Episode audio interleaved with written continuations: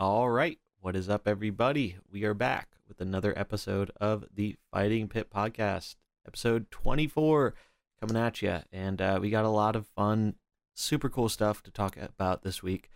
A lot is going on in the uh, the world of mercenaries.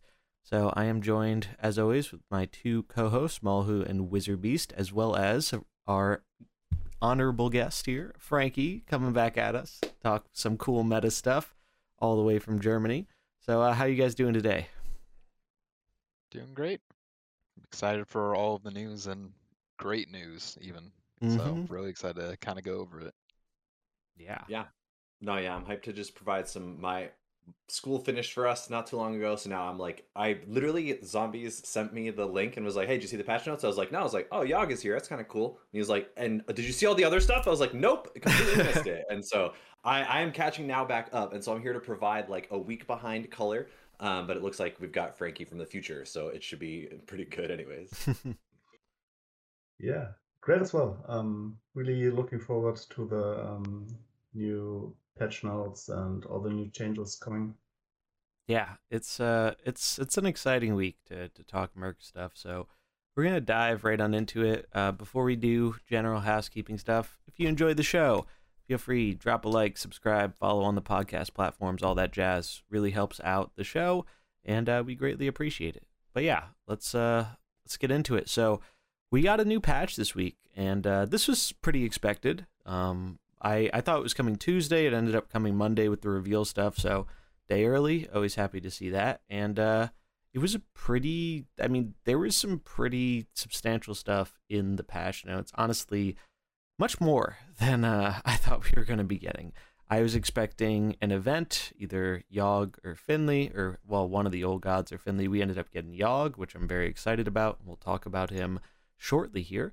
Uh, but what else did we get with this patch? So we got some uh, free portraits. So if you've been playing Mercenaries at all since the beginning, as long as you finished the tutorial, by the time that patch dropped, you got three free portraits for uh, Millhouse, Tyrande, and Xyrella. So that's cool. We saw some of these in PvE, so we knew they were coming. This is also a good sign that more of the ones we've seen in the PvE recently will become available to players, which is a great thing. Um, these are currently only available as like uh, gifted portraits. So if you finish the tutorial before the patch, you got them, but they will become available to everyone else at a later date. So look forward to that. Um, they also talked. might ab- be sick.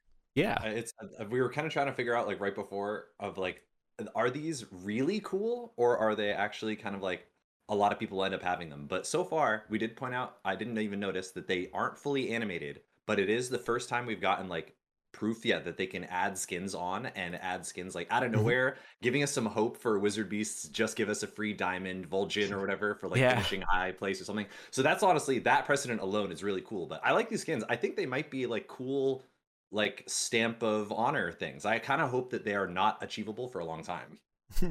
yeah. In that greedy, in that greedy, uh, like original. Uh, It's just nice to uh to sh- that they're giving something back for the people who have at least put a bit of time into the mode. Like I think uh sometimes a little stuff like that goes a long way in terms of like goodwill with the community and um another big thing about this post was I think this is probably some of the best communication we've ever gotten about the mode in this patch update. I didn't expect us to get half as much of the information. Uh, so we're going to look through it. I'll have the patch notes linked in the description. So if you want to follow along with us, you can check all that stuff out there. Uh, but yeah, so the portraits, and then then we start getting to kind of some more uh, meat and potatoes stuff here. So later this year, they're talking about adding a system that will let us exchange some of your excess coins for random coins for a merc you own but have not maxed yet. So this is probably the biggest news out of the whole patch, in my opinion. And so far, the uh, obviously we don't know exactly how this is going to work. We'll probably talk a little bit about some ideas or theories behind it, but just getting this information is huge. Uh, I personally gave up on this ever happening a long time ago. I I talked to, we talked about it a lot. What like we were talking about this before we Oh, started six months yeah. ago uh, or so, like very early on in the beginning of Mercenaries, were saying, hey, we have all these extra coins. Give us some way to exchange them. It will really help with a lot of the problems with the modes, especially back then when we were getting monthly releases and packs were so much worse because there were only what four or five characters getting out of the, pool. The pack odds were so bad that it just it just felt really terrible to open packs and now we know all these extra coins we've been hoarding like a dragon are finally going to have some use outside of just the PvE endgame stuff, which they kind of hinted at and talked about before. They can actually be used to help with grinding, which is so, so huge, especially if you're a PvP focused player, as the grinding is what we need to do to play the game how we want to play it. And um, Franky pointed out uh, that it is important to notice the wording here, right? If we look at it, it does say some of your excess coins.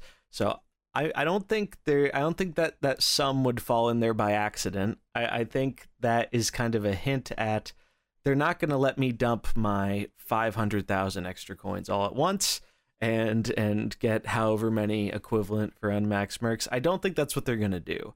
Um, but just the fact that we're getting anything at all to turn some of these resources that were previously essentially useless to us into something that is useful and helps with the grinding time is a really huge boon for the mode. And I think so far the community reception has been overwhelmingly positive about this news. Mm-hmm. I mean, yeah, overall, it's just something that everyone's been wanting for so long, and it's great to finally just hear about it. Because I'm being honest, I kind of gave up on it once they told Mhm. us, "Hey, all excess coins are going to be just for PvE." I was like, "Okay, that's the new thing. That's what they're going. They're going down that path." And then just literally out of nowhere, there's like, "Oh yeah, we have that, but also here's everything that you guys have all been wanting." So Hmm. I think it's just a great change that you know that's going to come around not too long. I think it'll honestly be here before we know it. Yeah, So, later and I this think year. that would be cool. So they did not a hard date, but you know what? We're already in June. We're halfway through the year, so sometime in the next six months or so. Yeah, in my mind, this is probably replacing the the PV. At least, just my prediction was that the PVE endgame content, when they said later this year, was going to be probably around yeah, like the October November range, and then they kind of said that that got backed up. So my guess is now the coins is going to that spot, which is I would guess probably around the yeah, like November range of when we were likely to expect this. Yeah, I think that's a reasonable assumption or guess. That's kind of what lined up with what I was thinking as well. So the idea behind uh, these changes uh, is, is really great. So we just uh, need to hope that uh, they just don't mess this up. So Yeah. um, the wording is great, the idea is great, but the implementation could be bad. So let's say we can just exchange like 100 coins a day. That would be use, uh, useless, or the exchange rate is just bad. So um, yeah, we, we just need to hope that uh, the implementation is great as well.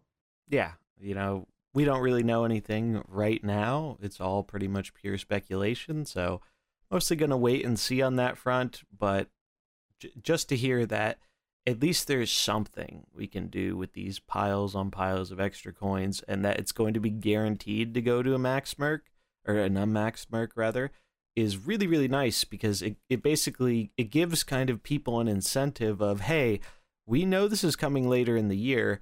If you want a way to potentially speed up new mercs that are going to be coming out you have an incentive to grind up all your old mercs even if you don't plan on playing with them you're making your coin conversion better by maxing out these launch characters and they also added something that I think flew under the radar for a lot of people, kind of myself included.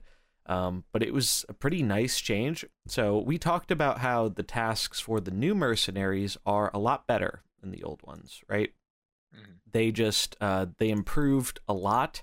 They aren't quite as grindy, and I had some theories about that in terms of they they kind of needed to artificially extend that launch grind because they knew it was going to take a while before the content started flowing and whatnot.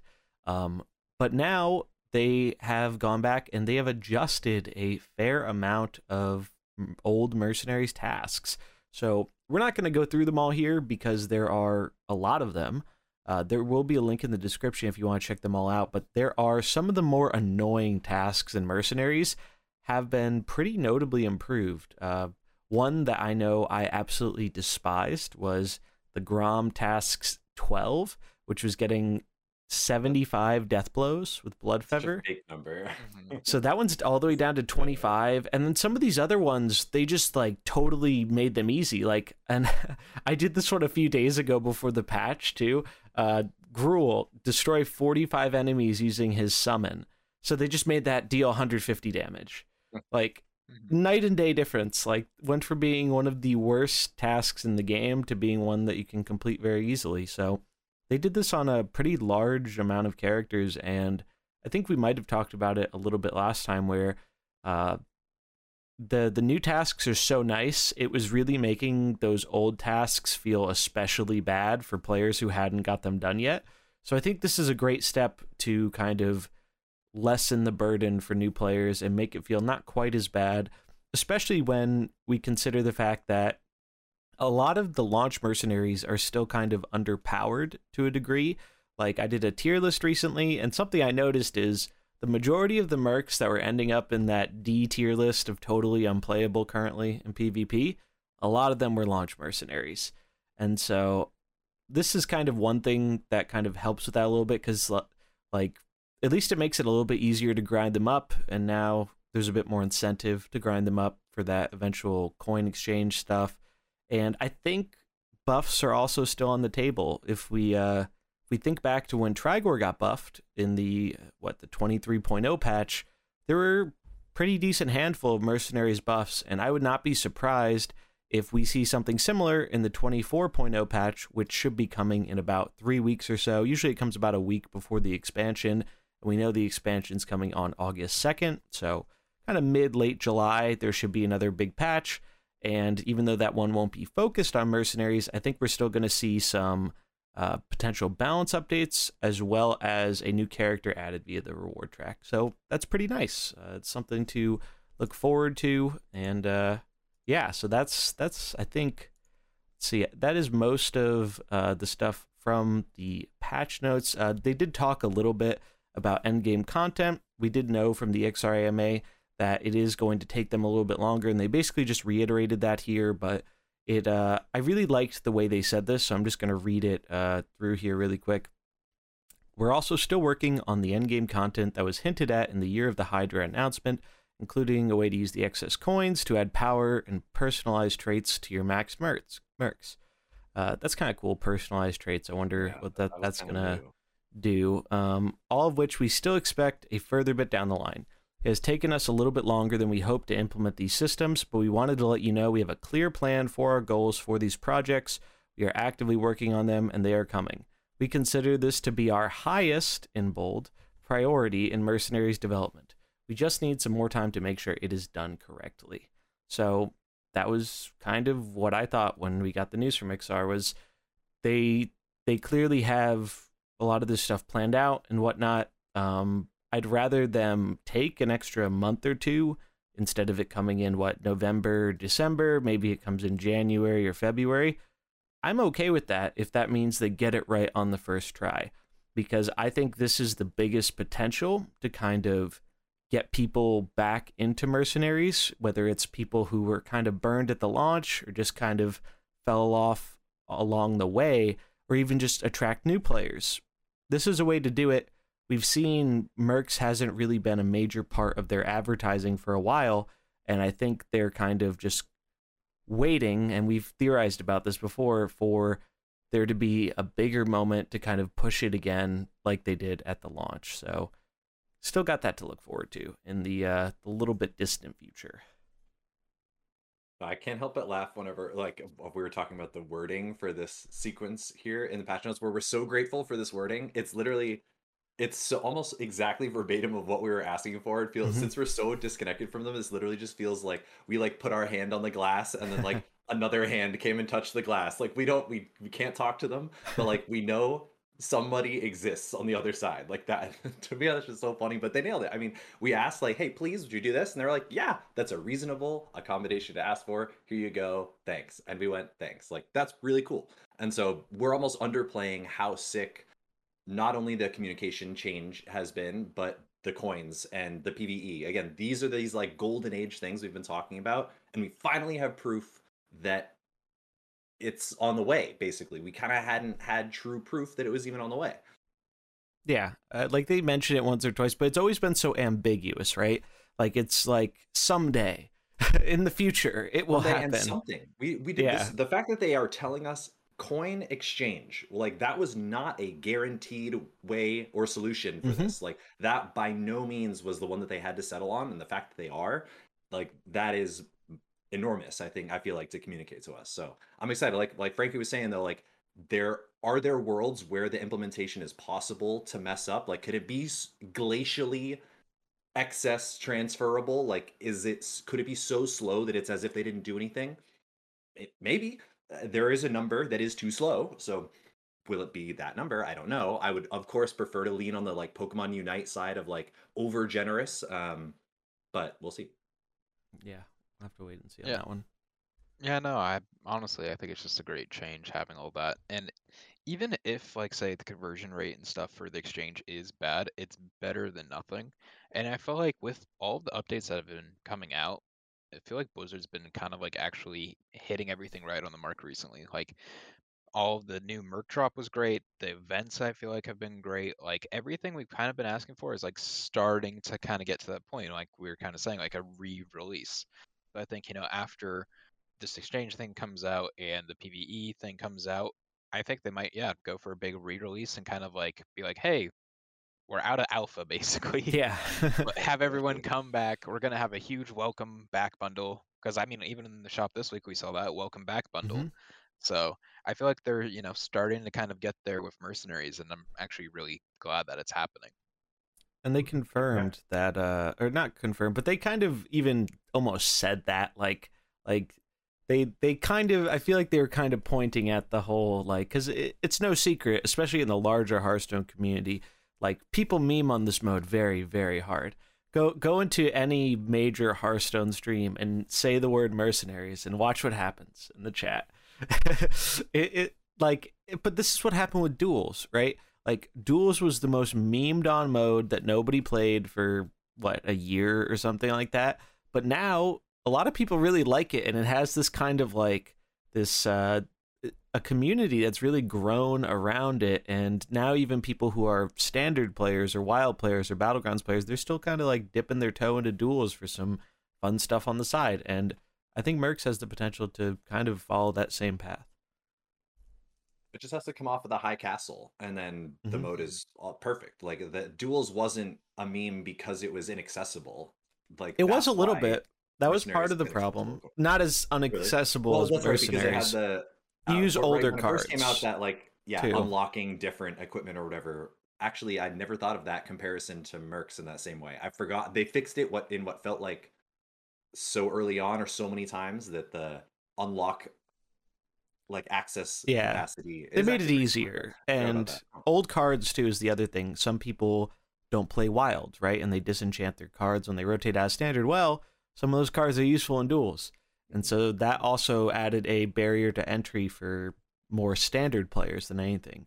So I think they've improved on that a lot, and I really think we're going to see a similar thing for this mode over time because we all know how good the PvP is in this mode. I mean, it's it's why we play it for the most part, right? Like, uh, none of us are the the hardcore dedicated PVE people like Old Guardian. We're we're in it for the PvP, and uh, from the beginning, we've been saying accessibility has been the biggest problem because if you let people play this PvP, they will get hooked to it.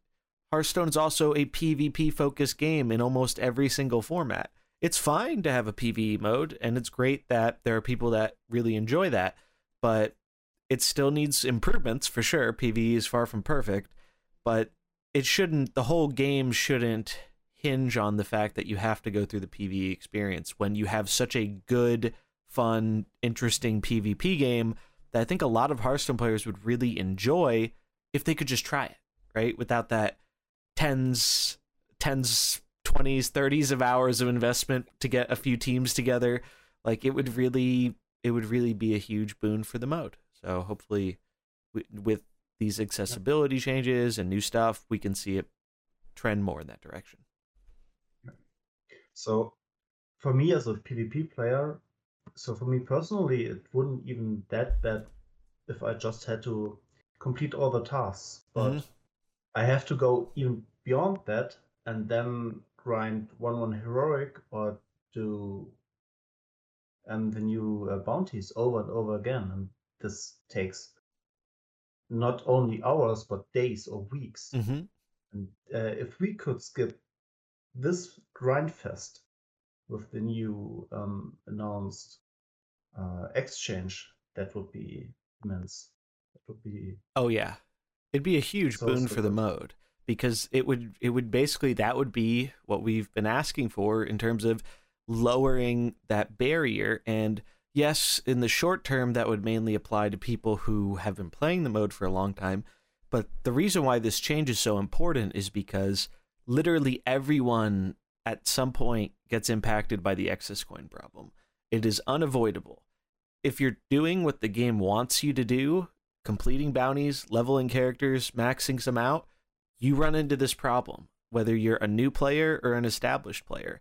Like I mean I've I've heard it from a bunch of new players where they'll they'll max out their starting free to play team uh, just sometimes going with the base mercs Cariel uh and Xyrella and then it's like oh I'm, I, every time I open a pack and I get some Xyrella coins I'm really bummed out cuz I can't do anything with them and that's someone who probably only has a few, if any, max mercs, but it's still a feel bad, and it creates such a weird. It, it creates the opposite of what the game should want for the player. The game should want the player to feel accomplished and that by maxing a character, they're doing like that's kind of part of the gameplay loop. But now there, right now, there's just a negative to doing that, and obviously there's a positive too. But it's like I think that negative really hinders the the feeling of the positive it really lowers it. And so hopefully this exchange coins thing, as well as the use for them in endgame PvE, can kind of make that feeling a lot less bad. So we don't know what it's going to be, but we'll keep you updated as we find out more later this year. Um, so yeah, th- those were some of the main things. Now, uh, do you want to talk about the Yogg Saron event? So uh, we, I think we ended last time kind of guessing what was going to be the the next Mercs event, I really really thought we were gonna get Finley. Like I thought that they you know they did two old gods in a row. The other two were obviously coming, but my logic was I was thinking, well, they've got the new set coming up. If they want to get Finley out, it probably makes sense to do it before we get a new set where they're tying in new stuff and whatnot. And the Sunken City's kind of, you know, forgotten about a bit. Uh, because I'm so sure we are going to get a Finley. And the fact that we had him as our like quest guide explorer person um, for some of the new bounties, that just like confirms it for me because that's what happened with Valeera in the beginning. Valeera was in the game in the beginning, but she wasn't a playable character and she didn't show up in PvE, but she was kind of our guide through it. And then eventually we got her as a merc. So I think Finley's still coming, but since we got Yogg, now I'm very confident it's going to be we get Yogg now next event it's gonna be C'Thun, and uh, I'm very cool with that. Like Yogg is my favorite old god, and uh, he's just a really cool character. S tier art. That diamond is incredible, and uh, I can't wait to get it. And the day we're recording this is actually the first day of the Yogg event. So by the time you're hearing this, it'll have been live for a few days.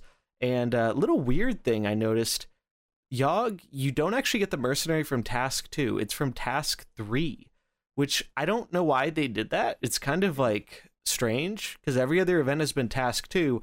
And what that means is we, you don't actually get Yogg until the second day of the event, um, assuming you're starting it on day one. Probably why then. yeah, it's just strange. I don't really understand the reasoning behind this. I think I thought it was always nice getting the merc on the first day of the event and they can throw them in the training rounds or whatever or just start getting their tasks done on day one i mean waiting an extra day is not a big deal at all but it's just it's strange to to see the event cadence change like that. And I think they also changed. Uh, I think it now the events start at a global release time. They they've kind of changed this before. Uh, initially, the event started on quest reset time, and that's when the new one for the day will roll over. But they changed it to where I think last event it was 10 a.m. in whatever time zone. So 10 a.m. for the EU servers, 10 a.m. for Asia in their respective times, and then 10 a.m. PST in NA. But now um, I saw O Guardian talking about this. Apparently, the release didn't go that way this time, and I think it released globally at the uh, the North America time, so 10 a.m. PDT, uh, which was a couple hours ago. Which it's not really like that big of a change, just something kind of worth noting. But the reset time should still be the same, so the the new tasks will become available at your daily quest reset time, and then that'll be happening the first five days, and then after that, you can just breeze through them all whenever. So, uh, pretty excited about this. Uh, what are you guys thinking about the event so far? I mean, overall, I think it's pretty good. Uh, especially looking at all the tasks, they do seem a lot easier. So it seems like you can kind of go through it, and even having other players come in who might not have as great of a collection, seems like it'll be easier to kind of get Yogg through this, and especially all the way through his diamond. I think there was like one or two tasks that I saw that might be, you know, semi-hard, but compared to some of the other events, I think it's one of the easier ones. Mm-hmm. And um, also, yeah, kind of how you were saying, it is weird not having Yogg on day one for his event. So I don't know if that's something that maybe just like on accident they swapped a reward or something for that, or they just decided we're gonna move it to day two, which I don't really know why. So that seems a little weird, but you know, Yogg is known for madness and random, so maybe they wanted to put him on his second day for it. Yeah. Yeah. So, but um, yeah, even this first event, I mean, I ran through the first two tasks in probably 15 minutes, I'd say, just real quick. So, very easy, and yeah, I think I think everyone will enjoy it. Definitely. Uh, what do you what do you, what about you, Mullahoo? What are you thinking about the Yogg event? Um, no, I mean, I I think it's cool that honestly, I, that I was thinking about whether or not Cthulhu was going to be on the fourth day now for some reason. If they were doing like Yogg on three and then Cthulhu on four, but I mean, it, to me, the fact that like getting it, not being able to get out on the first day is like moving an ability with like yeah, like a cooldown zero to a cooldown one, where it feels that is like the biggest jump that you can almost take in terms of like changing when you can get access to Yogg. I wouldn't be surprised if it is just kind of a like if you show up that first day, like you have to, it kind of again, it gets you to continue to show up, right? Like Mhm. it, even if you show up on the first day, you hear about it, go, you can't get it yet, and then you do have to come back and, and keep going.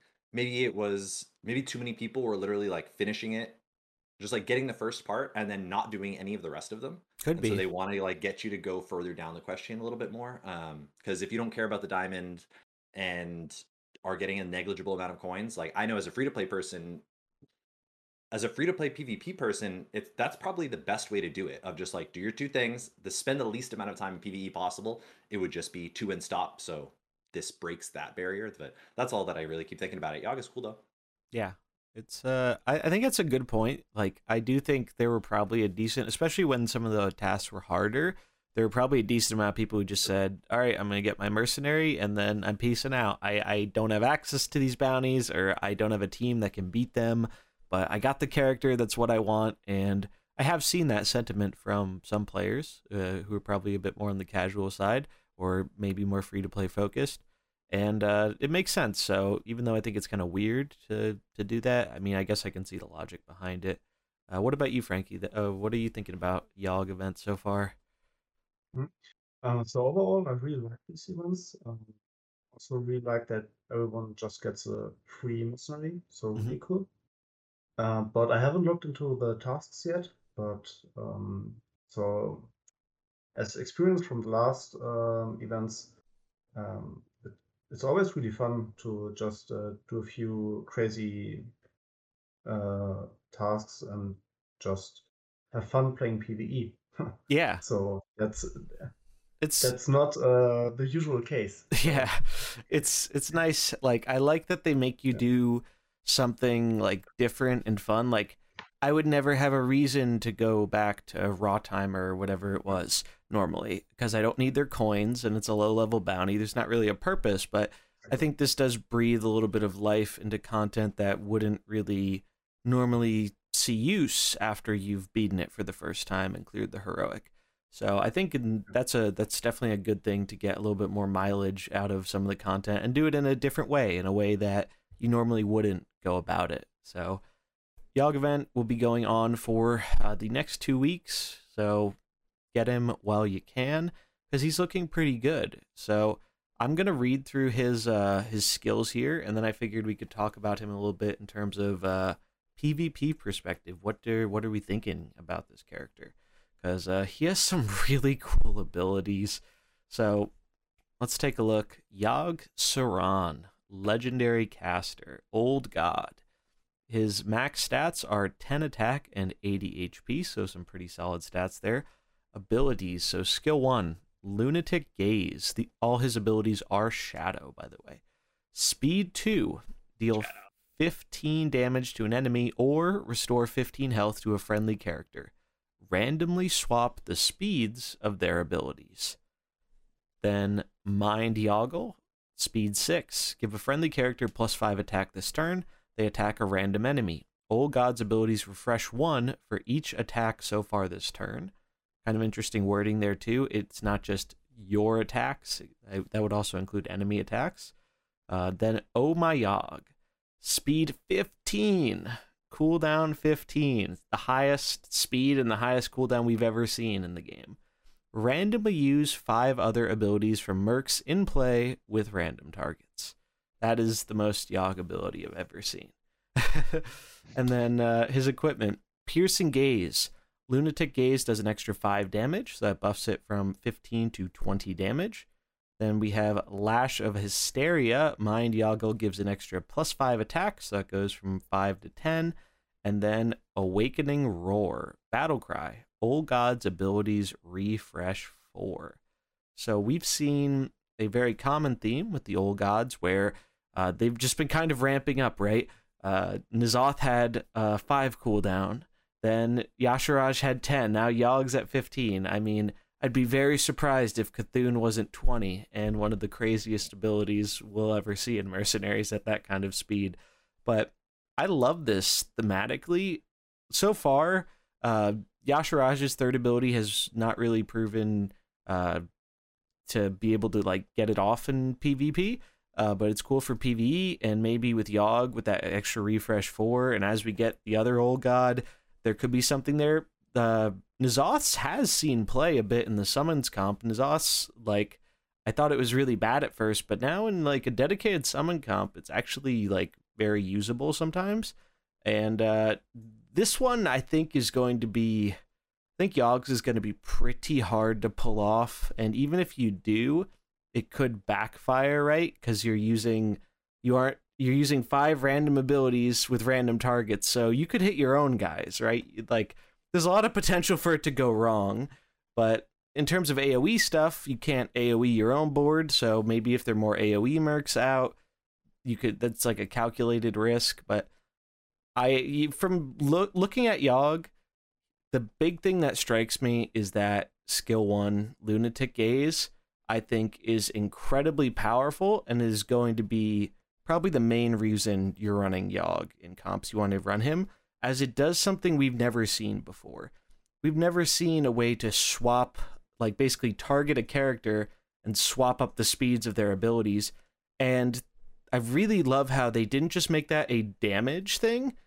You can do it on your own guys and heal them. Like there's so much combo potential with this character and also, conveniently being a blue and being pretty high damage and fast, this is actually pretty good as some anti Trigor technology. Because you hit Trigor with this, their backlash is not going to be speed one anymore. So it's effectively kind of like slowing it like we do with Vol'jin. And that's been very powerful because a lot of times Trigor gets damage two turns and then he's gone. Well, if you get rid of that second turn of damage, Trigor's doing a lot less. So I really, really like this character. Um, I think it's going to be really interesting to see what they find their way into. But I definitely expect them seeing play in Shadow because, as we were talking about a little bit before the show, Shadow is very, very strong right now. Yeah, no, I think overall all of his abilities are pretty cool and just like especially fits the theme of like Yogg with that Mhm. last ability. But yeah, I think the first ability is going to be very strong. And I mean, you can use it in so many ways, just pure damage. Uh, if there's a hero, like you said, Trigor or like Valeera, where you can just like mess up speeds for people, or even use it kind of like a Sky Admiral ability and do two speed on, say, one of your characters that's going at like eight, 10 speed if that all of a sudden shoots down to like three, four, five, then that might go right away too.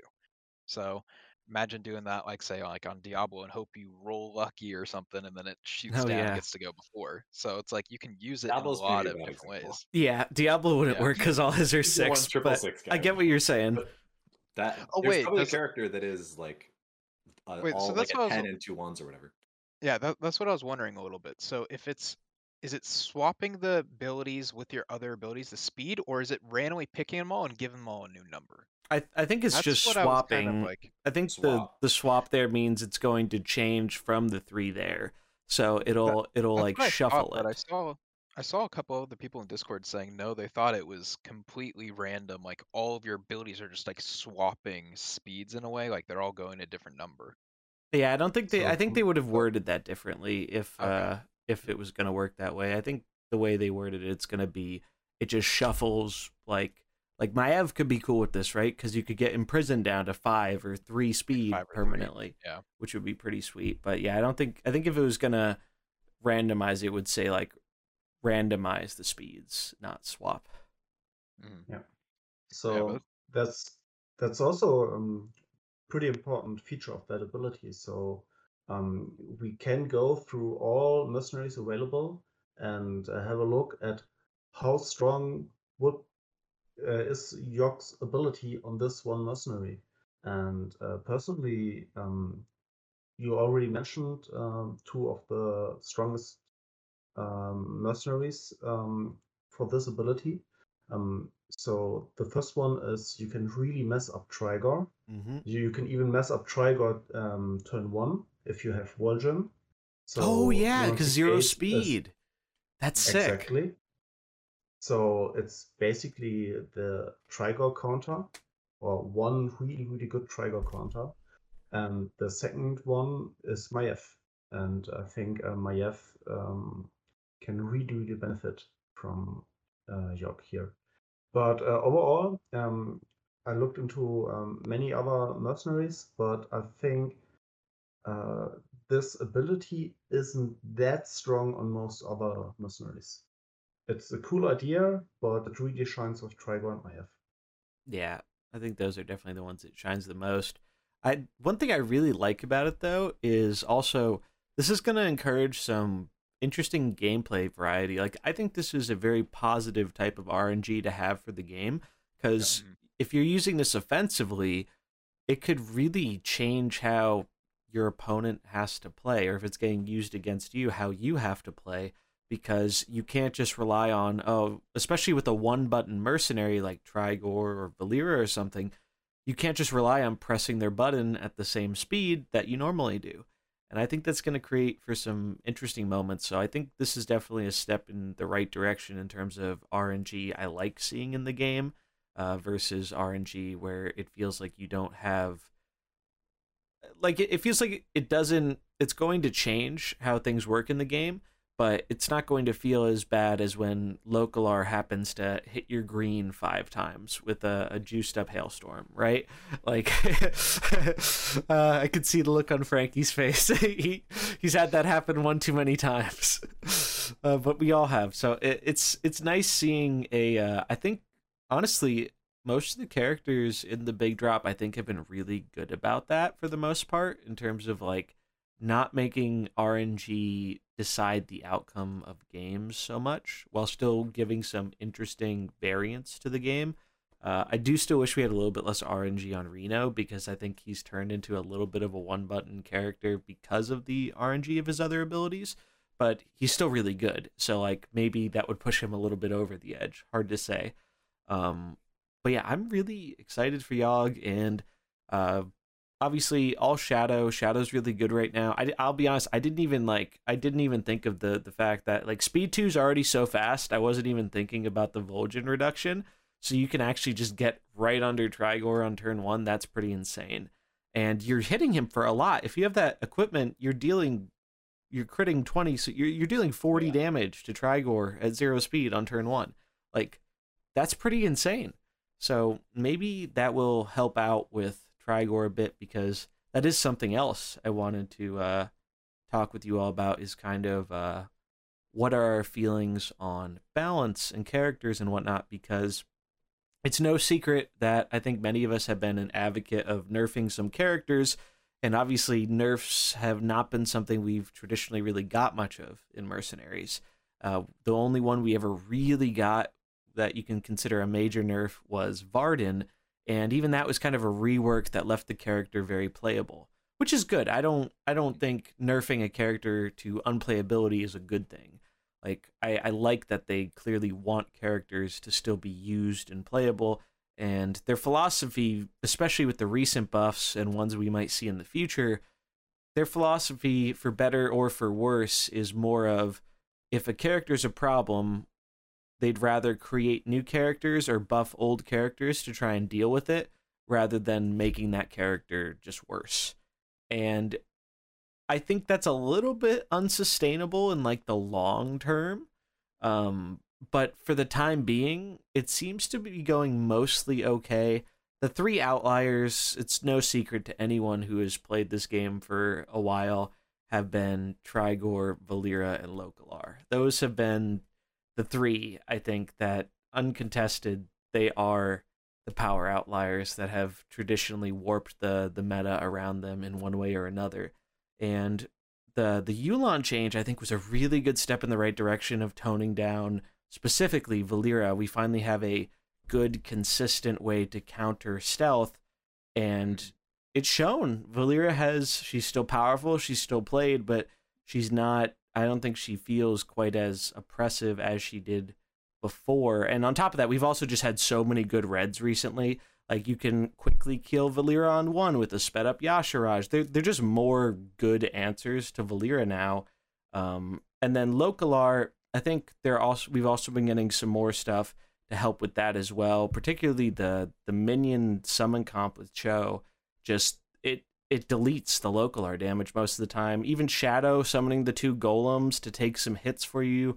It it, it seems like Lokholar is still Very annoying. very powerful, but he he doesn't feel like he's mandatory in like every comp like he was for quite some time. Um, and then Trigor. So I think Trigor is still a bit more of a power outlier than I would like. I think he just does too much with backlash. Like, I think, and by the time this goes up, I'll have put out a little video talking about Trigor a bit.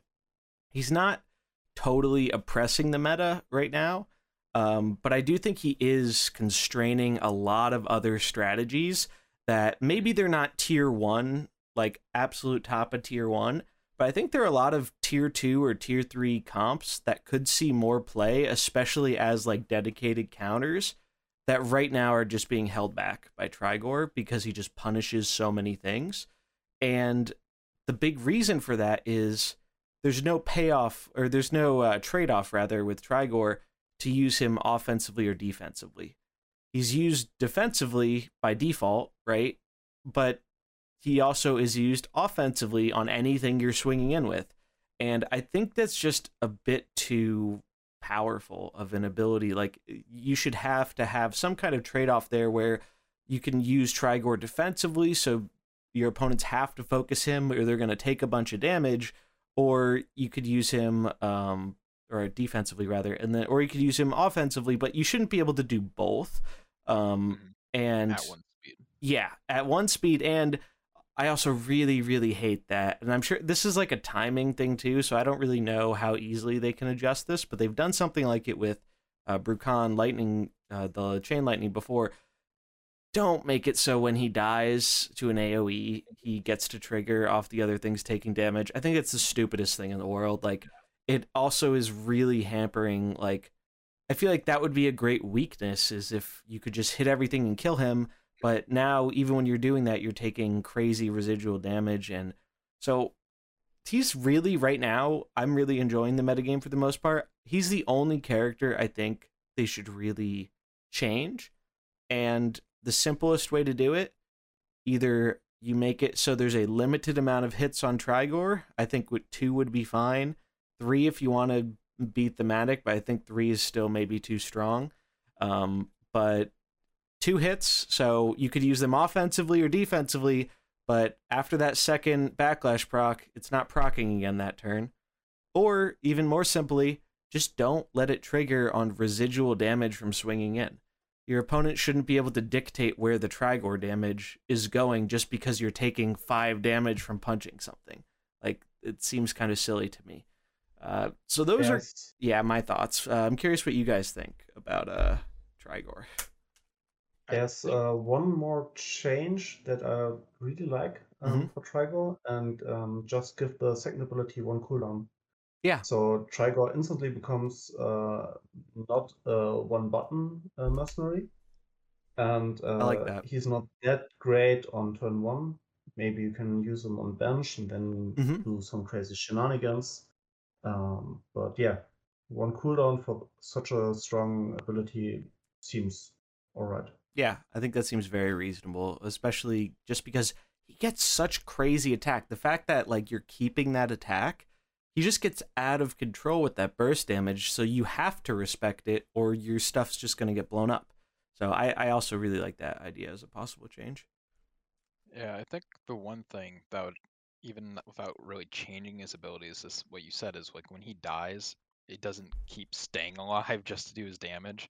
Like um, even if just AoEs and like rolling over damage, like with Elise now, where the boulder can roll, or even like a long, you shoot him, crit for a bunch of rollover and then oh he hits your long. so then it's just like you know it's kind of hoping that you just don't actually overkill him sometimes or on AoEs like say I know like Vol'jin one speed with his AoE sometimes you can lose the game just if you lose that one flip because then Vol'jin hits the whole enemy team and then he kills your Vol'jin when he dies mm-hmm. so I feel like that should definitely just be a change that should just happen so, and I know that we have talked about it a little bit on stream and also with um, someone working on mercenaries. So, and they said they would look into it. So, hopefully, that does actually end up getting changed. Yeah, uh, that would be a great change. I think even if they didn't nerf him, which I think he does still deserve it, even if that was changed, it would just it would open a lot more viable strategies to where he just feels too punishing. He he punishes so many things in the current form that it even if there's stuff to counter him, you end up being kind of limited in what can be used to counter him, and then you end up in kind of a rock paper scissors situation, and like it's better than the only tier one decks being Trigor, but if you enjoy you know ver- uh, variety and experimenting with different comps, I think toning Trigor down a bit would really go a long way in towards a, opening the meta and letting some of these other characters who haven't really gotten their time to shine do a bit better.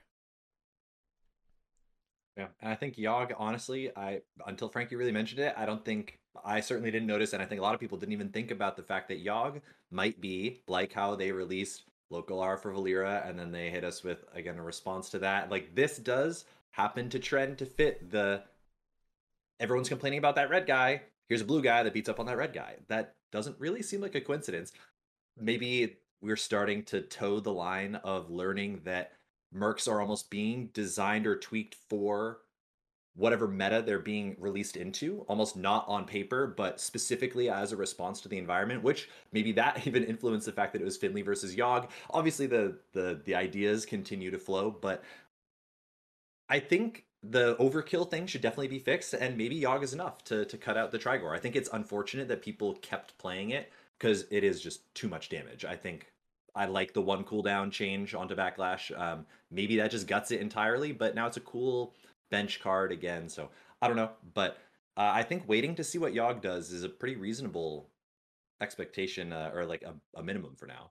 Yeah, I, I agree with that. I think we're not going to see any major changes to any characters before the uh, 24.0 patch. Uh, I would be really, really surprised if any uh, characters were changed before that, because uh, that should be the next major patch, and we do have a time frame for that.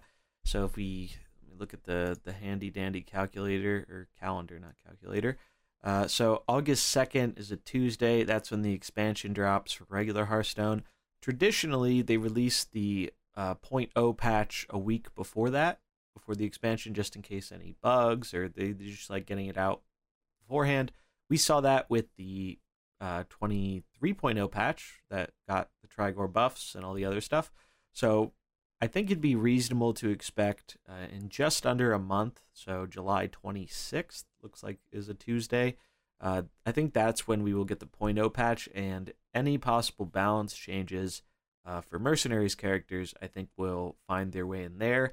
I think buffs are likely. Uh, talked a little bit with one of the developers on Twitter about uh, Onyxia specifically and uh, we learned that apparently Onyxia was really, really strong in testing because I, I think she used to have just bigger damage potential with the AoE or scaling up the fire or something. And that eventually got changed before she made it to live, but that was kind of the reason her health was so low because she's like one of the lowest HP mercs in the game next to Leeroy 65, 70 if she's maxed.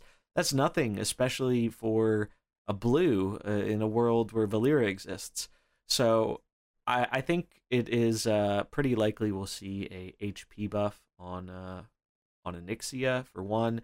I really hope we see more buffs on some of the launch mercenaries. I think in general, buffs are a really good thing. I want more of my launch mercenaries to be playable. That's like a net positive for the game. If it's almost like adding a new character in a way. Like remember when Tyrande got buffed? Like that was basically adding a new character to mercenaries and she's had a huge impact on the meta and still sees play in some very powerful comps. So Grom too, even. Yeah, and even though Grom is kind of on vacation for now, hasn't been showing up a whole lot recently. Did his duty. yeah, he he what he was one of the core, most powerful mercenaries, BFFs with Valeera for the longest time, and eventually now he's not seeing quite as much play. But it's not really because he's a bad character. I think the the meta just doesn't really suit him or it's not really in favor of him right now. But I would love to see more characters kind of just get pushed up a bit. Obviously, you have to be careful with stuff like that, as we've learned from Trigor, right? Like, I don't want another Trigor, please. and, like it. Yep. Go ahead.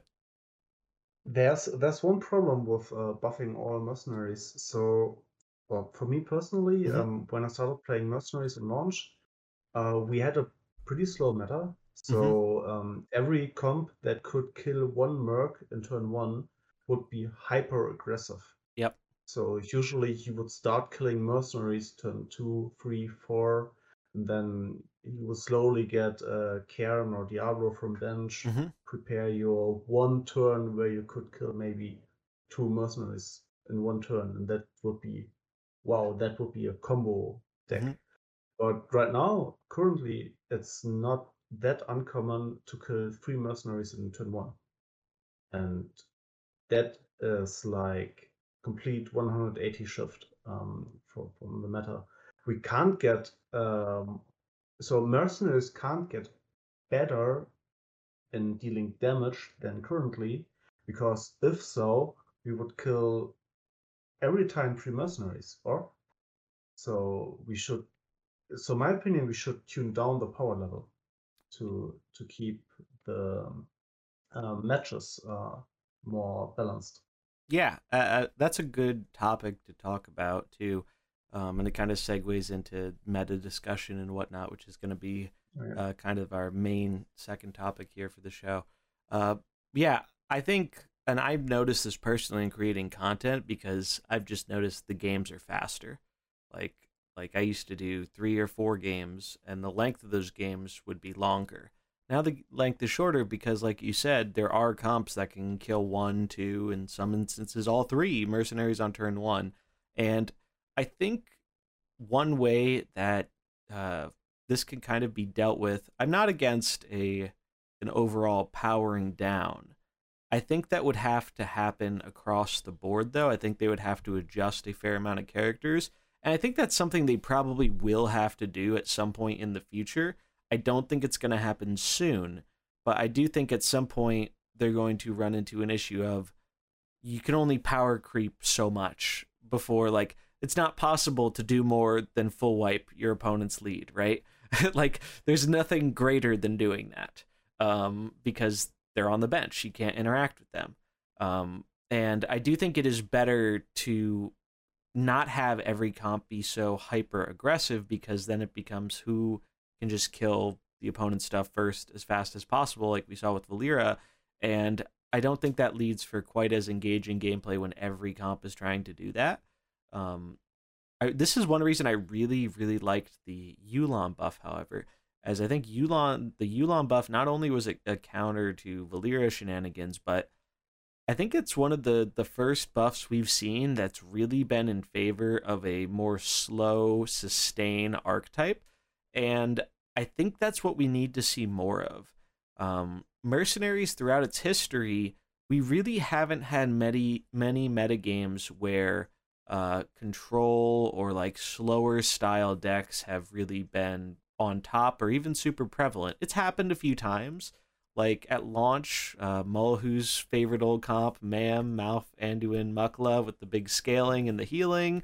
Um, the dragon meta was, I think, really the only major control meta we've seen in Mercenaries where like those dragon on dragon mirrors were insane, and that was before we had fatigue. Those are the longest games I've ever played in Mercenaries, is if you ran into a dragon mirror and there was interesting decision making and it was really cool.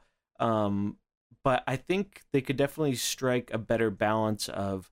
I think we just have a lot of hyper aggressive stuff right now. I mean, I think Y'Shaarj is kind of the poster child for that, right? Especially deleting the old meta tyrant of uh, Valeera, Trigor, Nefarian. Boom, Valeera's dead on one. Boom, uh, Nefarian's dead on turn one. And then Trigor is effectively dead. Uh, like, that's pretty insane that you can just. And the problem with this is you cannot play the vast majority of green characters as an open right now because you just get destroyed. Like the the bar for leading with a green in mercenaries is very very high right now, and there's really only a handful that can do it. Uh, you got Valeera, and then you have characters that they don't really care if they die as long as they serve their function. So like Tirion, you want Tirion to die for the buff. Uh, Elise, if you get the character buff with Elise and she dies, you're still pretty happy a lot of the time. So, but it's a really, really high bar to clear because of that hyper aggression. And I would love to see more mercs that give us ways to slow that down and give us some more sustain.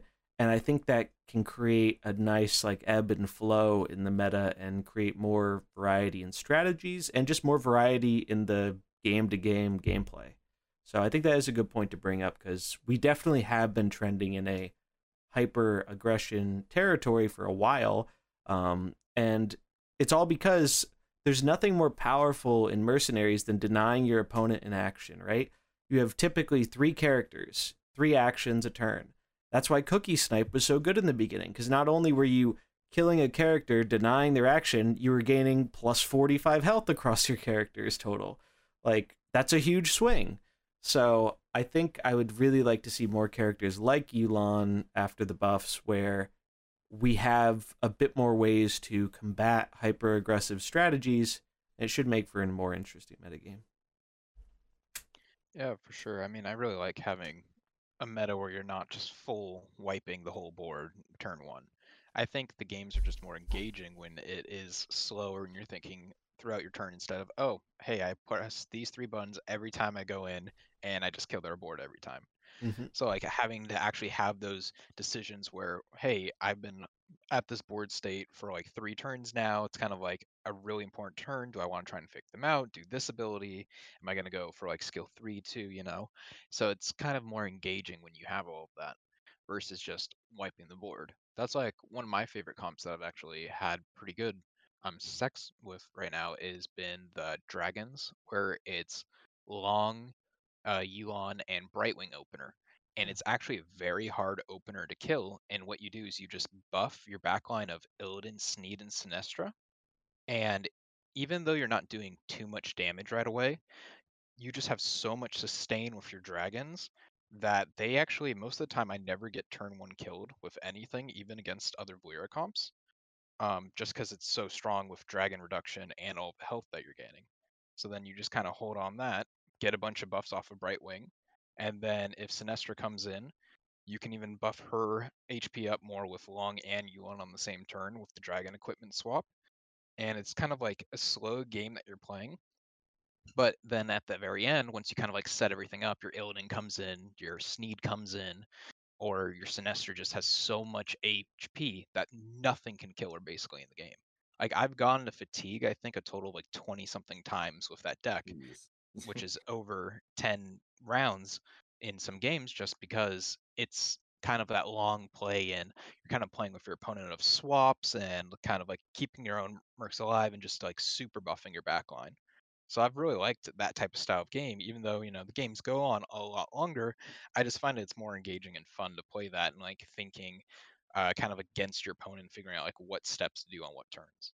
Yeah, the classic control style, right? Like the, the what- Hearthstone, Magic, whatever game uh, you want to name, like that. That's more of a kind of control player's uh, play style. Is you're reacting to your opponent, and uh, there have been the, dragons in general have been coming back a bit. I've I've ran into it a bit on NA, and we do have some stats on it, and the stats are looking pretty decent.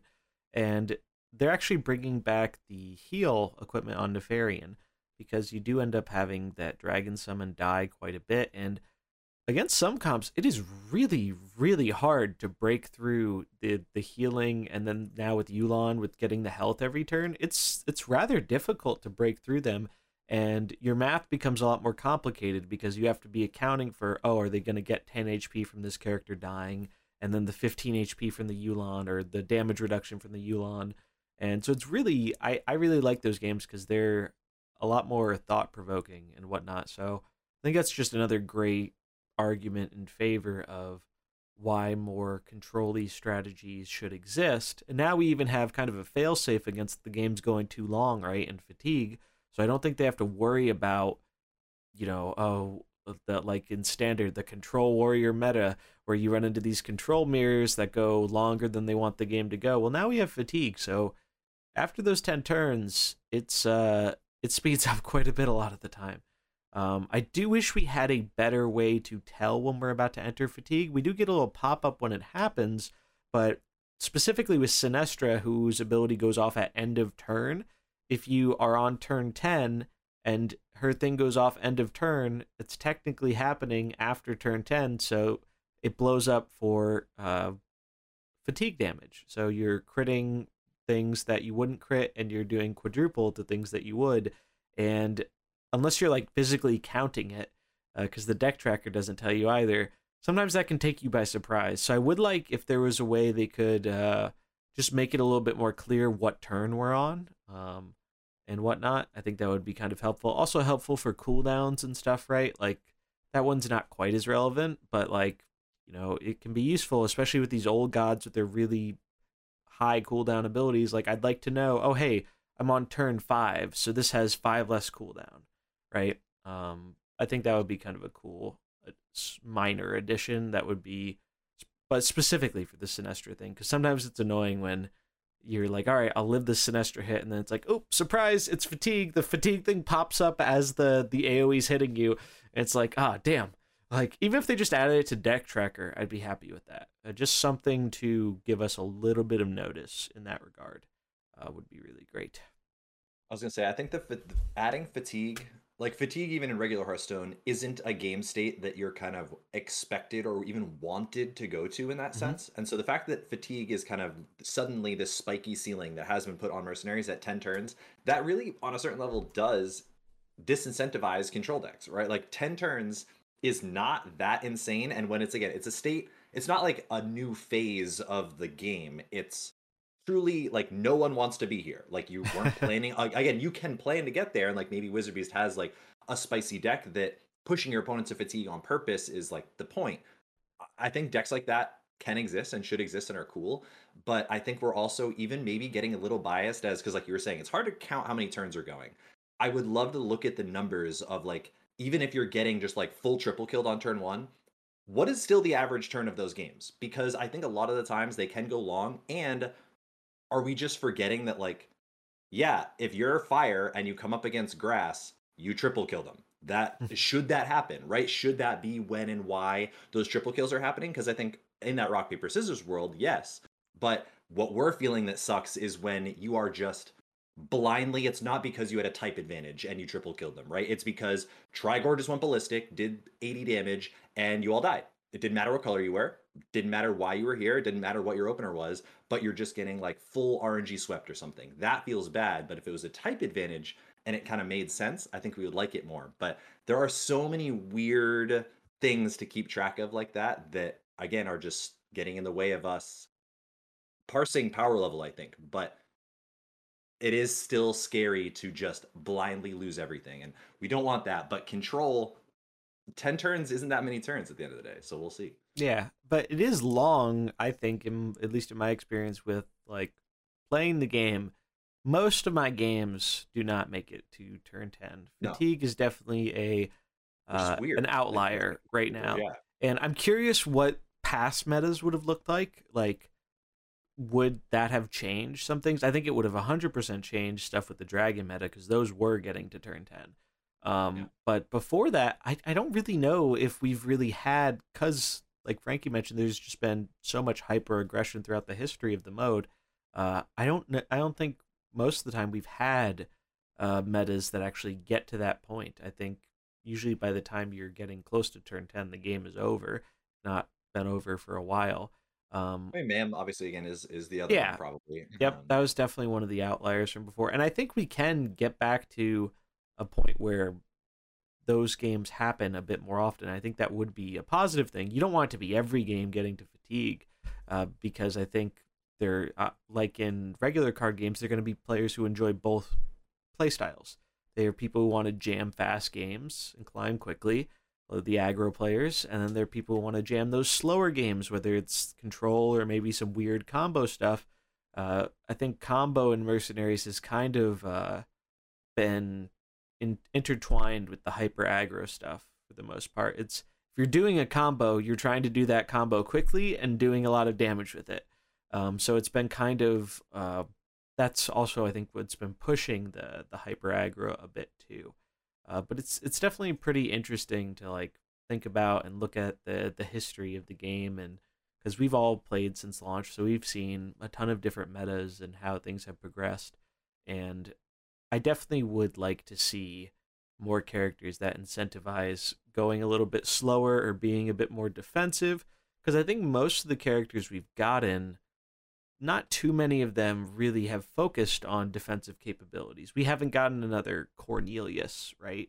I mean, we had like Niuzao and like honestly, I think a lot of them just tend to not be good. Is kind Yeah. of the problem. like the defensive ones are either not strong enough, like even like Uther for like kind of another like weird example of like they Mhm. gave it. If you start wasting quote unquote wasting kit on defensive abilities, the bar for what is good defensively feels at least on paper or without thinking super hard about it higher than the bar Yeah. for what has to be good offensively and because you can't just like increase the like bigger number better person with damage works but you can't just have like more divine shields or you can't have more better taunt you can't have like sure it can last for longer but like can it heal? If you're healing for a hundred like I, is that even good enough? Like i don't know. Like so it's it's crazy to think that a lot of times i think that the defensive the purely defensive characters tend to not make the cut other than a very specific kind of deck but like we said we haven't really seen a true build around me controller combo deck with somebody who is meant to go the entire distance that doesn't really exist yet Yeah. And you, you you have a totally valid point here, Mullahoo. So I also think that there's a fundamental um, problem or design problem in mercenaries with defensive strategies. So let's say you want to to to build a comp around heal. Um, you need to take damage before you can Mhm. heal. And uh, currently, the health of mercenaries are more or less binary either you're full or you're dead. And uh, so you, you can't really heal, or you So yeah, Divine Shield is good, but just for one hit. So as an aggressive player, you can also play around that. And uh, even if you, let's say, are thinking about, okay, what mercenaries do I want to put in my comp? Do I want to put a mercenary, let's say Uther, that uh, can heal for 20 and maybe give a taunt? Or I put a mercenary in my comp, let's say Trigore, that deals 100, 150 damage on turn 1. So your defensive abilities needs to be so good, it's not possible to have such a good defensive ability. Yeah, that's that's a really good point, especially about the the the fact that healing is really limited because like healing on turn one isn't doing anything a lot of the time because like you said you're either taking so much damage you're either dead or basically dead and then that healing isn't really saving you or if your healing's faster you're doing nothing unless there's like a secondary effect like with Uther giving taunt but like it's just the bar is much much higher for uh, defensive abilities to be useful because of that kind of limitation uh, I, I am kind of curious what would happen if they allowed for some kind of overhealing. I don't even think that would be enough with like current abilities because again, probably get someone that does. it would help. It would You definitely help. One person that lets your team suddenly do it, like a cool. Oh yeah, like a specific like, merc or lord, something. yeah. Yeah. that would be really Exactly. cool. Holy could use some more support to go with their other new units that are cool but aren't seeing a ton of play right now uh, because reds are so powerful. But I think we've seen kind of like an interesting shift, right? Like when the game launched, casters were the OP thing, and then you had like a handful of characters that went well with them. Uh, Samuro really sticks out as being one of those, but like casters were OP at launch. Like we had like four, sometimes even like five caster comps. Like casters were crazy at launch. And then Valeera came around and that kind of ushered in way more fighters and to a lesser extent protectors with like Grom and Thrall because you got the speed manipulation. You had a way of killing casters quickly with Valeera that could get around taunt and whatnot. That's another reason why I think uh, defensive hasn't been quite as good is because there are characters that just say, I'm going to ignore whatever defensive thing you're doing. Like, and Valeera's probably the best at that. Like the fact that she can just say, taunt doesn't matter. I your character has the lowest HP, that's where I'm going. And we've seen there are ways to counteract that a little bit, like now with like the Kazakus's golems and some of the summons. It can make Valeera not really as easily target what she wants, but again, I think that's just kind of another reinforcement of the bar needs to be so much higher for defensive abilities. And so far, we just haven't gotten very many characters that have abilities that are powerful enough. And I think it's also because it's kind of hard to design characters. Like, you have to create such strong defensive abilities. And that's a fine line to walk, right? Because if you make it too strong, I guarantee you that defensive character is going to show up in a hyper offensive build to defend your offensive characters. So even in that situation, it might not even fully fix the problem. So I think that's definitely something they'll have to consider more for the long term because I do think it would benefit them and the players a lot having more variety and stuff like this. But I think it is a very challenging problem to solve. Um, and I think honestly, yeah. one of their best directions is something along the lines of like like we were kind of talking about like like divine shield is kind of a better slash best or kind of most competitively viable defensive option where it's essentially like counterspell to a degree where it can just stop your ability outright or you can play around it and do some stuff. So i honestly think that some of their best defensive directions are kind of already built into the game in a forms of divine shields or even like we get to a world where the the bonus whatever we can do with like custom additions to our mercenaries they were saying with the pve mode we might be able to get kind of almost like targeted resistances that you could put onto like pay to add five nature resist to your something or whatever and you like lock in that is the spec of this guy something like that um but like spell shields right we have divine shields you could do a blue one that just blocks any ability the first time it hits it. You could do an armor or like attack based one as well. I think that's like the full kind of all or nothing blocks that you can play around or have the strategy in them as the best way to go down a defensive path in the future. Um, better healing is like you said, either falls completely flat or is good enough and to an extreme, or shielding goes ballistic or it's unplayable. So yeah, I think they're some really cool tools, and I would want to see something like start of game effects where you get to pick something like somebody gets a divine shield but you get to choose before the game even starts after you load in. There, there's a bunch of stuff that we can do and we'll almost certainly see because yeah offense is king right now. Yeah there's a lot of space for them to explore right? Like i think that's something i've been really happy about this year. I feel like they've been exploring a lot of really interesting and fun design space with these new characters and so it makes me really excited for the next big drop we're going to have later on in the year because uh, I mean, I was I did not uh, make it a secret that I was very skeptical about the the change in release cadence being a good thing or not, because um, part of one of the things I loved about Mercenaries was I loved how the meta kept changing every month, but at the same time, it really wasn't sustainable for I think a majority of the player base I think like I I was an outlier, and some of our like hardcore grinder friends were were outliers. Like most people cannot put in that amount of time in a month, and it was such a feel bad thing where you there's a cool new comp and people wanted to play it and by the time they actually got their characters to a playable point then there'd be new mercenaries and then everything would change. And it was great for those of us who'd been playing with the mercenaries since like the first week and we've had like two or three weeks with it. But a lot of the people especially with how slow grinding used to be before some of the good changes a lot of the, the, the people playing could not keep up with that realistically. Um, and even as someone who's doing it like full time i had trouble keeping up with it sometimes. So i think that change is huge in terms of just making it a better experience for the majority of players, which you want if you want to bring in more new players. And on top of that, the the packs, right? Packs have been really bad for a really long time.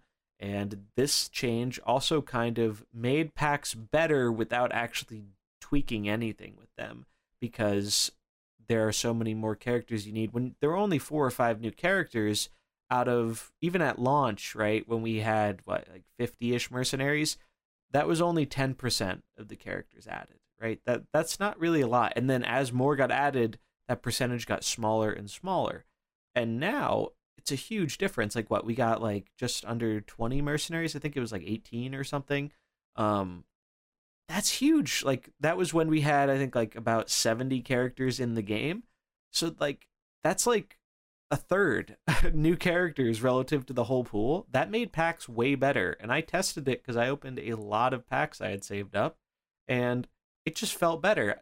I think the math came out and I did a pretty large sample size, so over 300 packs at least. And the way I counted it was if at least one thing was useful to me in the pack, whether that be a merc, uh, a skin, or coins I needed for an unmaxed merc, basically two third two out of three packs had good stuff. And I can tell you, before when a new drop would happen, I would be lucky if it was like one out of ten or something. Yeah. It it really is a night and day difference. And that's coming from someone who has most of the previous characters maxed. A lot of people aren't in that position. So for them the packs are gonna be even better. So it, it's I think they really have done a good thing with this change and the fact that we are still getting stuff in between. It's not like all right, here's all the Merc stuff. Now wait another four months before you get anything. We're still getting events. We're still getting some of these balance changes and whatnot. Like, I think so far it's really been pretty successful in terms of doing something positive for the mode and the players. Mm-hmm. I mean, yeah, overall, I really like this new drop and kind of how you said the same thing for your packs. I opened 150 and I kind of did the same, but for my packs, I counted a good pack if if it had anything for just any of the new mercenaries that came out, mm-hmm. and 120 of them had something for new mercenaries. Wow. So I only had 30 packs that had all old mercenaries. So I having this like huge drop come out, it's definitely made packs a lot better. Because I mean, you know, we're getting everything with now coin exchange and kind of the coin fix. So I think the only thing kind of left on the table would be, you know, a little bit better on packs, which they're kind of hitting there with the bigger drop, but it would be nice if they just finally put in a pity timer or Yeah. something something like that, you know. Yeah, just for like a legendary, like they have in standard, like a consistent pity timer, so people aren't wondering, am I going to get this new legendary in ten packs or sixty? Because there's a lot of variance there. I've talked with tons of different people in the community about it, and uh, I'm sure, like large, large scale, it'll average out, but that doesn't really fix the issue of how it feels for the players. And Yeah. I think having something a bit more consistent with the legendaries would be a positive thing. Also, please, for the love of God, get rid of rolling a hundred coins for a legendary portrait. That shit is so fucking stupid, and it is so triggering as someone who really enjoys the portraits and tries to collect a lot of them.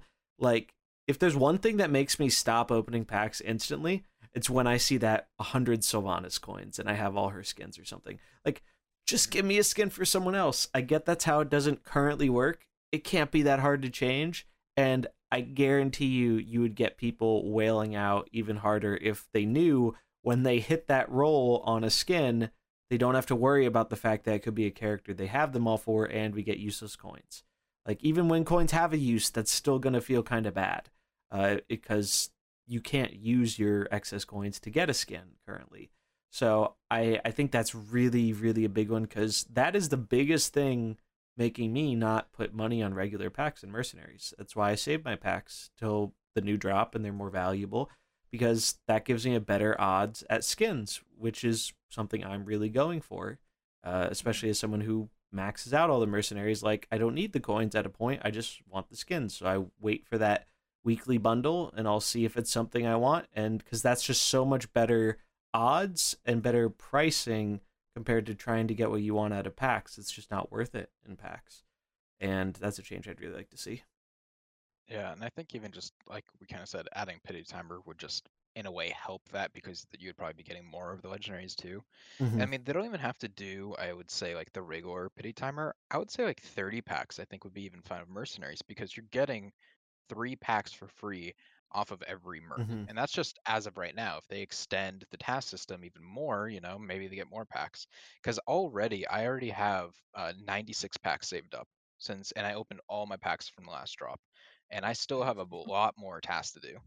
Yeah. So, So save your packs, people. Uh, if you, that's that's some of the best advice I think uh, you can get is you have all the rares, if you have all or most of the epics, start saving those packs. Like you will eventually get enough coins to craft legendaries by playing the game. Especially if you're someone who actually is more into the PVE. I think it's fine. Like like that's a fine way, especially free to play. Like that's a fine way to approach it.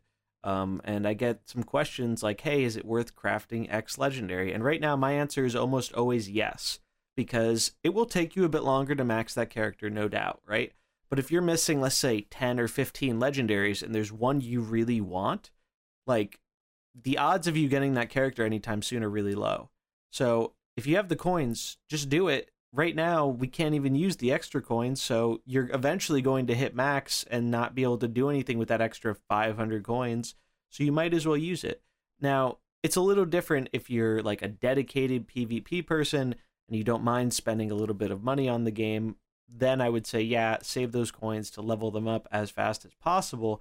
But I think for like the majority eh, of people, it's fine to just craft the legendary. Like I know it feels bad using 500 coins and it's going to take a bit longer, but especially if you're missing multiple legendaries and let's say some of those legendaries aren't very good or even let's say you have a lot of coins for Jaraxxus, but you don't have Jaraxxus yet.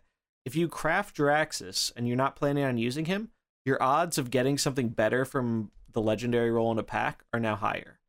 So That's what I was going to reiterate. Is like that. If anything, that's the extra free step to do. Like if you're wondering about crafting anybody, if you have a merc that you almost or almost positive you're not going to play, then just craft it so that you can get. Then think about the second question of like, should you Mhm. craft the one that you want? Almost.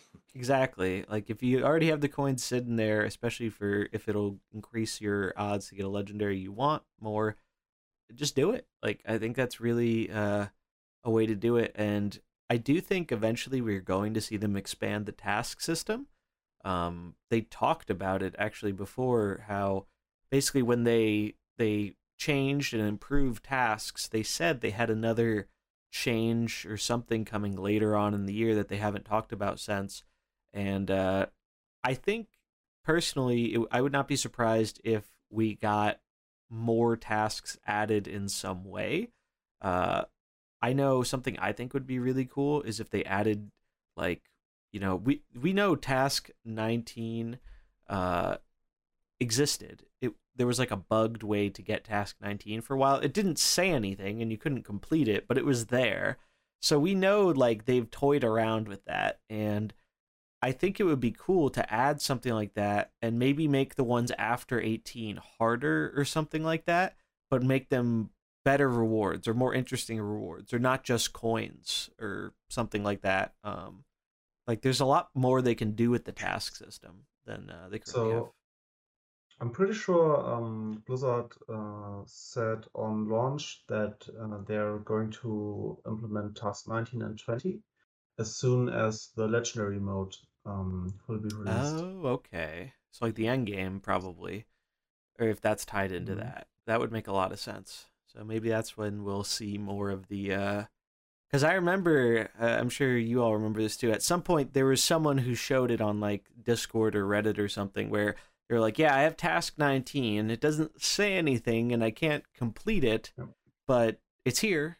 so we know it's there, lurking around in the game files, and we saw a bunch of stuff do that before it came into the game. Like the the training grounds, for example, was data mined long, long before it ever came into the game.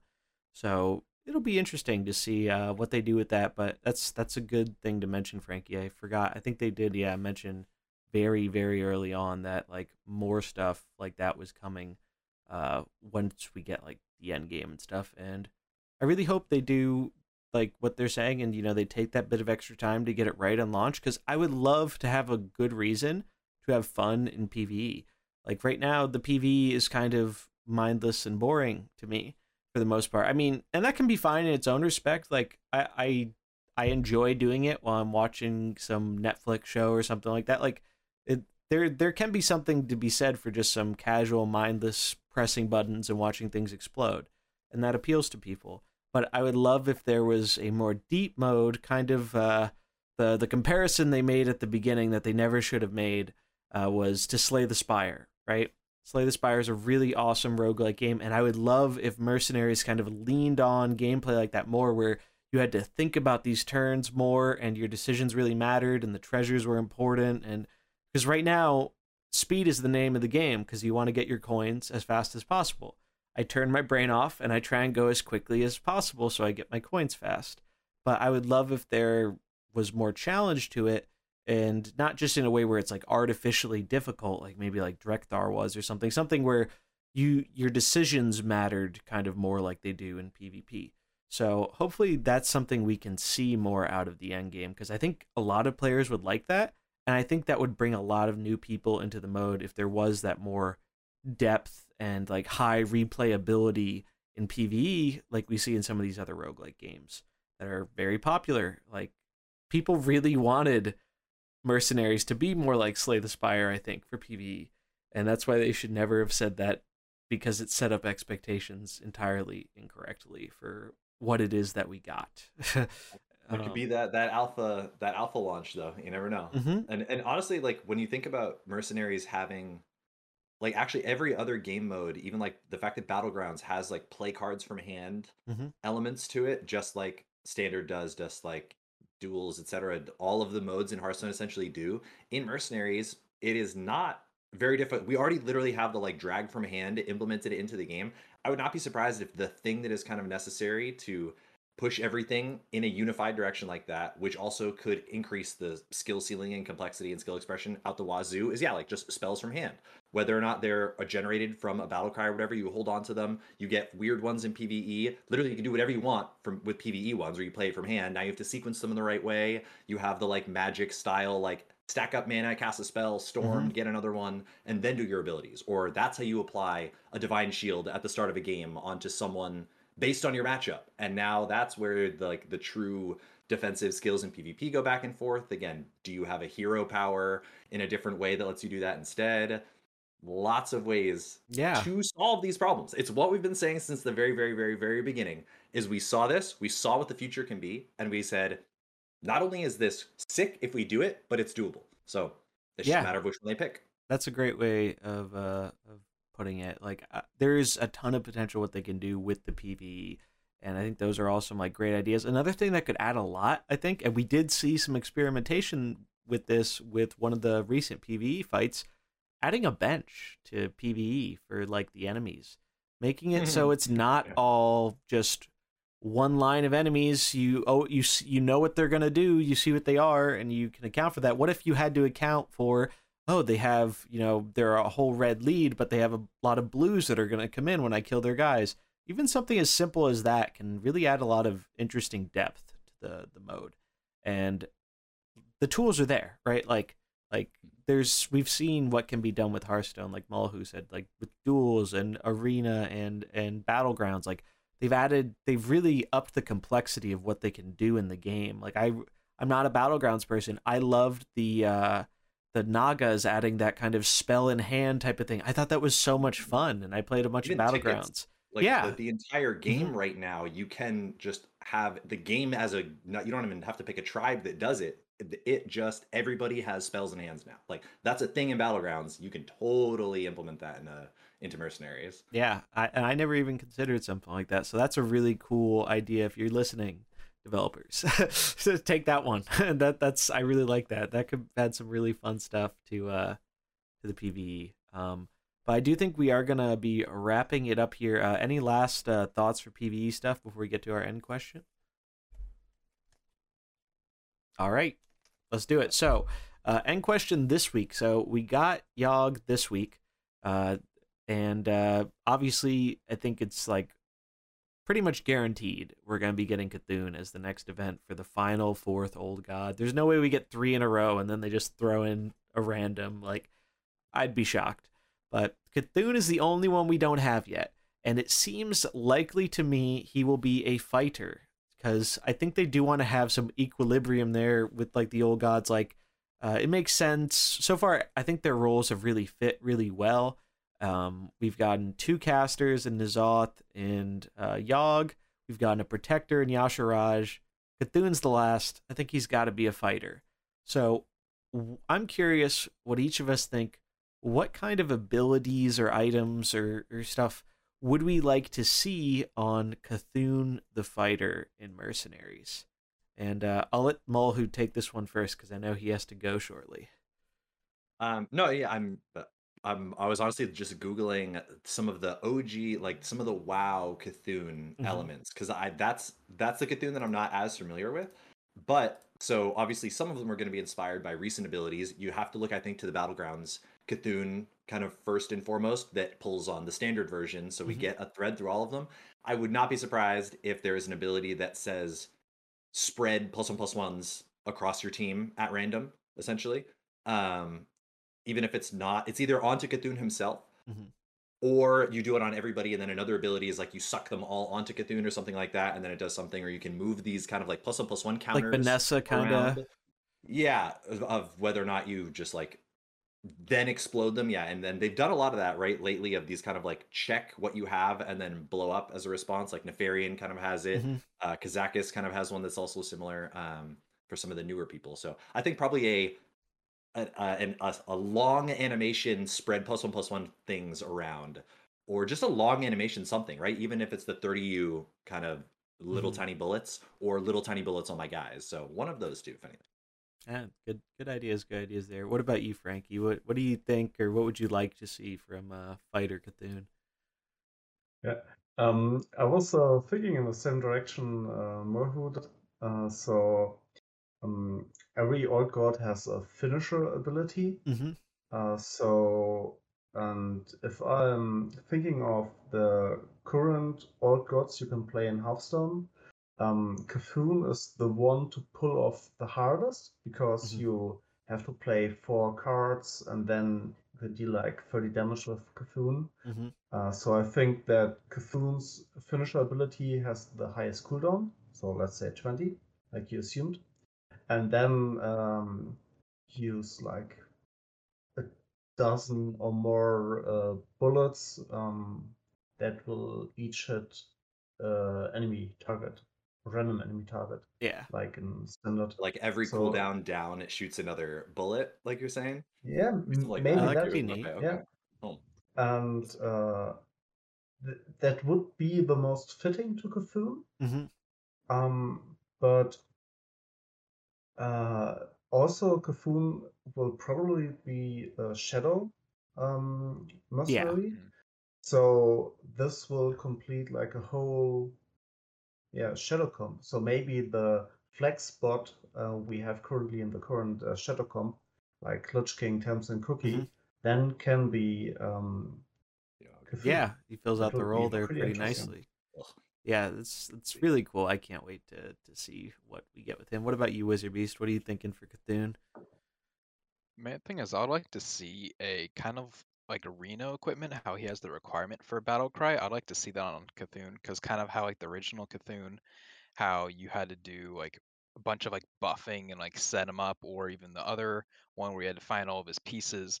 So I would like to see like a really cool like battle cry equipment, kind of maybe that ties in with the other old gods somehow. They do that, like maybe old gods have to deal a certain amount of damage, and then it's like when C'Thun comes in, then he'll like do like a split damage or something, like shoot like all like the eyes everywhere. So I would Mm, really like to see like that kind of like themed like equipment in for C'Thun, because basically all of the C'Thun's we have seen have all had like a really cool battle cry like that. Um, so that's the main thing. And also I am wondering because they also probably see that Shadow's so strong, and I know they did talk about this before on Twitter with certain um s- classes and like spell schools having colors like shadow we've seen a lot mainly blue and some red and really only green was Sylvanas kind of who's like the outlier Mm. i wonder actually if they might not do a fighter just for that reason because It's- kind of even how they were talking with like murlocs and stuff yeah, um, how they're kind of keeping away from the red murloc for now, even though it will be here in the future.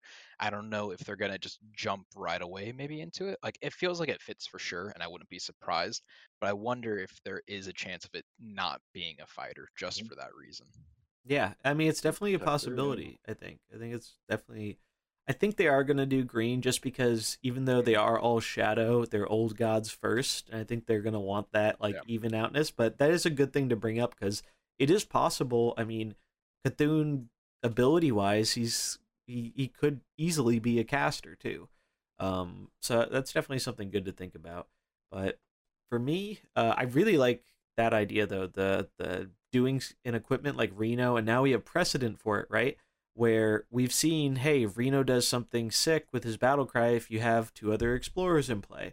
So if you've had three old gods, or if you have old gods out, or if your other old gods have died, or some condition along those lines, and then he has a crazy powerful battle cry or something, that would be awesome. And I would love something like that. So maybe there are multiple ways to play C'Thun. Like maybe there's an old god comp dedicated to him, and then you run something different if you're putting him in a shadow build. Anytime we get an equipment like that that really encourages uh, team diversity and whatnot, and like kind of more deck building stuff, I think it's always a good thing. Um, so I'd really like to see something like that. I think it's got to be C'Thun is always the biggest and the flashiest of the old gods. So I'm saying it 20 cooldown. Like it, it's gonna be it's gonna be the longest cooldown ability, but I think it's going to be if you get this off, the game is over or the whole field is gone. Like it's gonna be something crazy. And whether that's I feel like they've gotta incorporate his like his just the individual little damage pings. They already have such cool animations for that stuff in the game that they can use. I feel like it's gotta be related to to that, but how much damage and whatnot, who knows? But it's got to be quite a lot if you're putting it at that crazy of a cooldown. Because as we saw with Y'Shaarj, even at 10, it's hard to get that down. So doing double that, you really got to make it like, if this happens, it's crazy. So that'll be really fun. Uh, we don't know when that's going to happen, but if. Uh, do, do any of you guys remember? Did we get an event around the the 23.0? Uh, did Yash Y'Shaarj came right after that, right? Or no? yeah, he was. It was a When was after. Y'Shaarj?